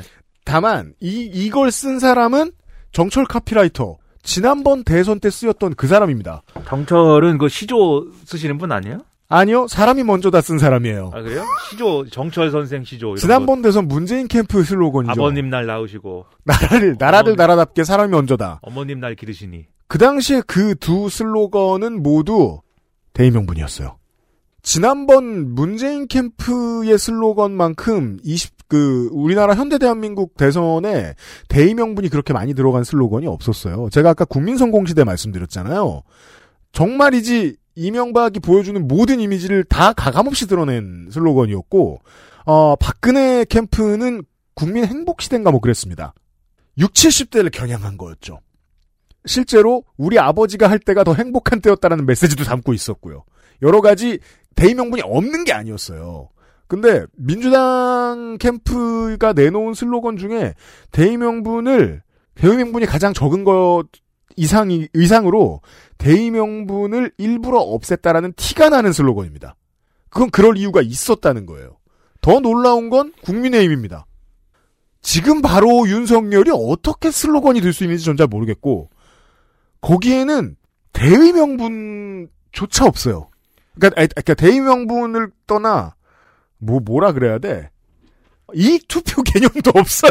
거, 거기는 지금 싸구려 온라인 게임 지금 바로 다운로드해요 이거. 그 슬로건이 확정된 건지도 잘 모르겠어요. 왜냐면은 지금 바로 계속 무슨 확 슬로건을 얘기하는데 자꾸 바뀌어요. 원래는 뭐 국민이 불러낸 대통령 이런 거 있었고 맞아요. 네, 공정 경제 안전 사회. 네, 무슨 그런 것도 뭐뭘 자꾸 결정을 하는데 왜? 다 내용이 없죠. 그러니까요. 그게 뭐야? 네. 네. 여론조사 1등이다 이거야? 아무튼 그런 건데 이게 예를 들면 참여정부 때도 그랬다고 말씀드렸잖아요. 음. 근데 그때 어쨌든 이명박 후보가 뭐 성공하세요도 있었지만 네. 상징하는 바가 있었어요. 쭉. 그러니까 이전 정권의 반대 개념으로 각 후보가 뭐꼭 슬로건에 담지 않더라도 네. 그 후보가 뭔가 상징하는 바는 항상 있단 말이에요. 음. 그래가지고 이명박은 토건 개발 잊었잖아요. 그렇죠. 토건 개발의 명예로운 복귀. 예. 네. 그 왜냐면 참여정부 때 아무튼 어, 그 대명분을 내세웠지만 정치 개혁이나 이런 것들을 하려고 노력했지만 경제가 이제 자- 제대로 이제 살아나지 않았기 때문에 그렇기 때문에 토건 개발을 해가지고 내가 경제를 살리겠다. 이거예요. 그래서 이게 사실은 대명분을 주장한 건 없는데 그게 뭔가 이 대형 토건 개발 공약이라든가 이런 것들이 그 빈 공간을 메꾼 거예요. 그래서 747 이런 거 나오고. 이게 인텔 CPU 같은 게 은근히 퐁당퐁당이 있죠. 네. 그 전에 대의명분이 좀 들어간 메시지로 이 당선된 캠프가 나오면 그 다음번엔 그걸 뺀 쪽이 승리합니다. 지난 그 그 전 그 이명박 정부 전 노무현 캠프는 새로운 대한민국이었는데 어릴 때 볼 땐 그게 무슨 소리인지 몰랐는데 삼김 체제의 극복, 구체제의 극복 같은 시대 정신을 담고 있었어요. 그 정치개혁이죠, 그게. 정치 개혁이죠. 그 정치 개혁으로 당선됐던 후보, 그 대통령, 그 다음번 대통령은 성공시대랬어요. 성공시대, 불도자. 그걸 네. 당선됩니다. 그러니까 어쨌든 토건 개발한다는 상이 있었어요, 뭔가 아무튼. 그 땅을 파는 거구나, 저게. 그래서 이제 윤석열 네. 캠프에서 볼 때는 사람이 먼저다, 그 다음 성공, 그 다음에 이기는 캠프는 이제 지금 바로다. 아, 그러니까 그게 왜 안 되냐면은. 네. 그러니까는 공사를 한다고 해서 이명박 때는 공사를 뭔가 한다. 네.